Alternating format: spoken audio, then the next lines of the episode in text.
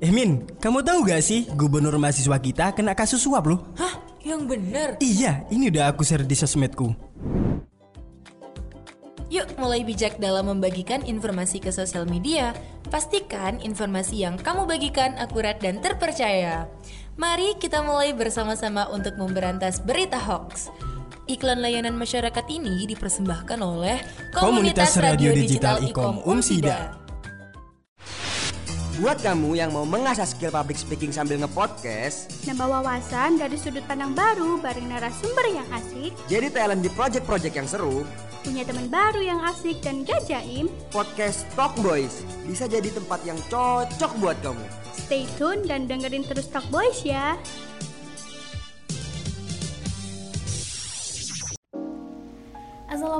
Warahmatullahi wabarakatuh. Halo Sobat Boys, kembali lagi di Talk Boys. Jangan lupa dengerin sampai habis. Halo guys, kembali lagi sama aku Fitri. Dan kali ini aku nggak sendirian nih. Kali ini ada partner tergokil yang nemenin aku di podcast kali ini Yaitu Kak Zera. Halo Kak Zera. Halo Kak Fitri. Iya halo, nah by the way nih Kak Zera ini dari mana sih? Aku dari UKM PIKM nih Kak. Oke, nah dari PIKM mungkin basa-basi dulu ya ya, mungkin bahas tentang PIKM. Nah, PIKM itu sebenarnya apa sih kak?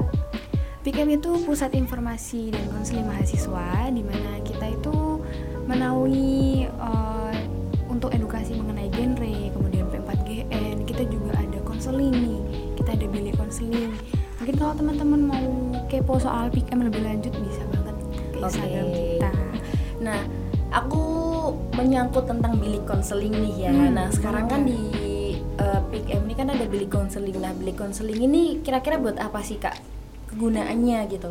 Oke, secara garis besar sih konseling pada umumnya ya Iya. kita. Cuman uh, kita ini karena sebaya, jadi kita nyebutnya tuh konselor sebaya programnya itu. iya, iya. Nah, di bilik itu nanti kita itu mendengarkan cerita teman-teman nih, terutama teman-teman Umsida untuk bercerita, kemudian mereka ingin mau keluh kesahnya apa aja sih, apa yang dirasakan itu gimana. Nah, kita tuh mendengarkan gitu. Jadi daripada ngobrol sama yang lebih tua gitu ya, Iya. atau mungkin teman-teman mungkin nggak bisa menyelesaikan masalah atau gimana jadi ngobrol sama kita nih terjamin rahasianya karena kita sistemnya juga sama kayak konseling biasa Rahasianya aman ya pasti aman ya. pastinya kak Dan eh, apa jadi kayak lebih ke psikiater gitu nggak sih biasa disebut psikiater? Um, beda Oh, kalau psikiater kan dokter ya Iya. dia yang nanti ada obatnya segala macam kalau kita tuh cuma mendengarkan aja Oh, sistemnya gitu. kayak konseling biasa kayak psikolog tapi kita belum psikolog kita konselor sebaya gitu Jadi cerita ke teman sebaya lah ya. Iya betul. kayak Jadi gitu.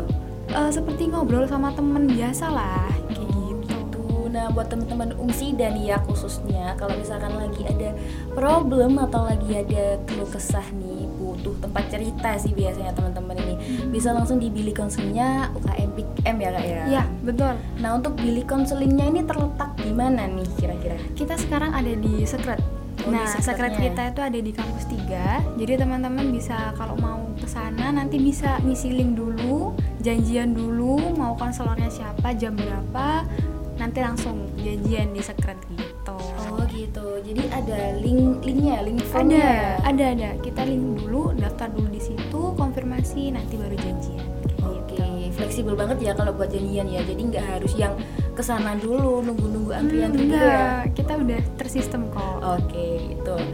Dan eh, basa-basi selanjutnya sih biar nggak boring-boring banget, aku mau tanya kabar sih, kabarnya Kak Zera tuh gimana hari ini? Alhamdulillah baik banget Alhamdulillah. kak. Gimana nih kak Fitri? Kalau dari aku sendiri, alhamdulillah banget. Ya sehat-sehat, baik-baik aja sih. Alhamdulillah.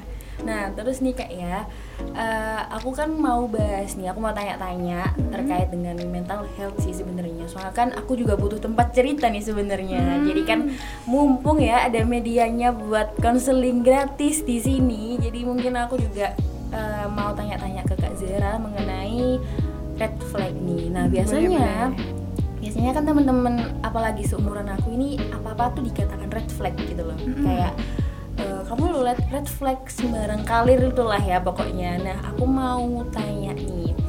bagaimana sih faktor utama yang memicu munculnya red flag pada kesehatan mental generasi Gen Z? Soalnya kan aku kan generasi Gen Z kan kak, jadi aku ingin mempertanyakan itu ke kak Zera. Nah, untuk red flag sendiri ya, sebenarnya tuh kalau istilah red flag yang kita kenal itu kan sesuatu hal yang kurang baik nih. Iya. Nah, tapi sebenarnya kalau secara istilahnya red flag itu bisa dibilang gejala loh.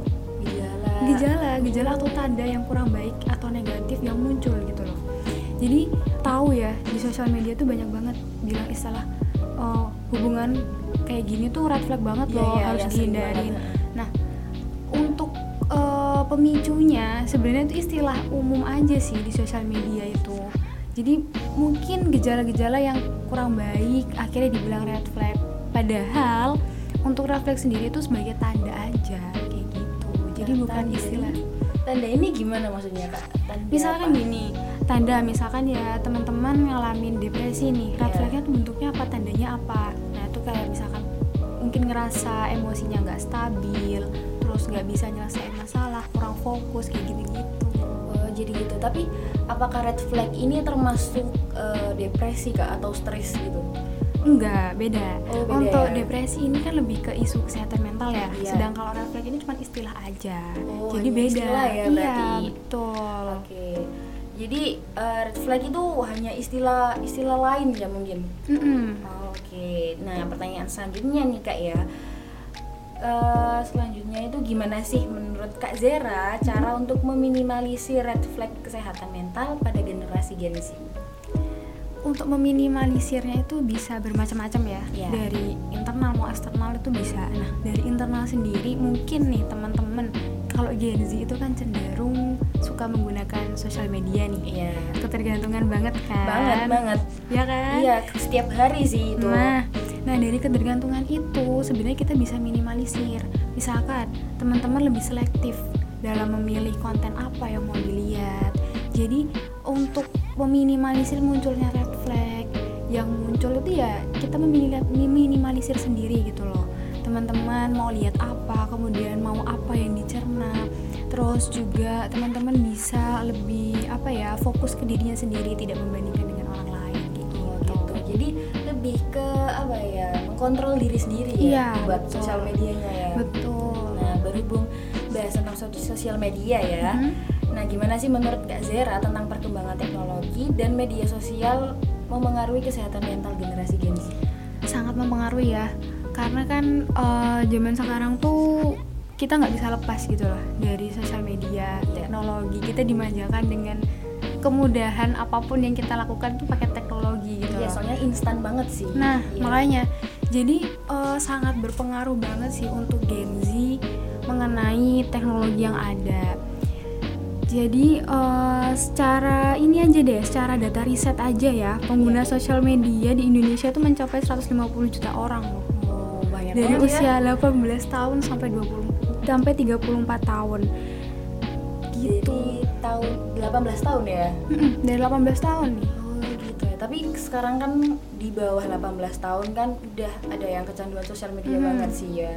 Nah, terus buat menurut Kak Zera nih kan sekarang kan lagi banyak banget anak SD atau mungkin anak TK juga diberi gadget nih sama orang Hmm. tuanya yang di mana itu bisa jadi kecanduan eh, sosial media atau kecanduan gadget. Nah, menurut Kak Zera ini eh, kalau misalkan di bawah umur nih kira-kira eh, sama nggak sih kayak terpengaruhnya tuh cepet banget atau lebih lama sih daripada orang dewasa untuk sosial media atau bermain gadgetnya itu? Untuk pengaruh anak-anak di bawah 18 tahun ya, Iya. itu cepet banget. Lebih cepet, ya cepet berarti. cepet banget soalnya anak-anak itu tuh ada istilah kan anak itu peniru Iya benar. nah jadi dari situ tuh mereka tuh lebih cepat untuk nangkep karena anak itu kan uh, masih fresh ya katakanlah Iya. masih fresh jadi mereka tuh cepet banget nerima dibandingkan kita yang udah dewasa gitu loh. Jadi lebih hati-hati aja sih kalau misalkan untuk orang-orang tua yang mau ngasih gadget ke anak mungkin boleh tapi harus dipertimbangkan lagi. Kalau memang iya dikasih ya mungkin bisa difilter. Sekarang kan ada. Iya, ada fiturnya ya, ada ya fitur-fiturnya. betul. Jadi bisa pakai fitur. Tapi kalau misalkan eh, untuk meminimalisir nggak mau ah kasih gadget ya mending nggak usah sekalian nunggu umurnya sesuai dulu aja lah. Seharusnya sih seperti itu ya. Iya, betul cuma sekali. teknologi kan sekarang sekolah itu juga butuh gadget SD pun juga butuh gadget gitu loh sekarang. Jadi mungkin eh, apa ya pesan dari aku ya mungkin buat teman-teman pendengar Talk Boys jadi apa ya lebih mengenal tentang diri sendiri dulu sih daripada kayak apa-apa gampang menilai seseorang dengan kata red flag atau mungkin lagi apa ya nggak bisa mengkontrol sosial medianya dan lain-lain.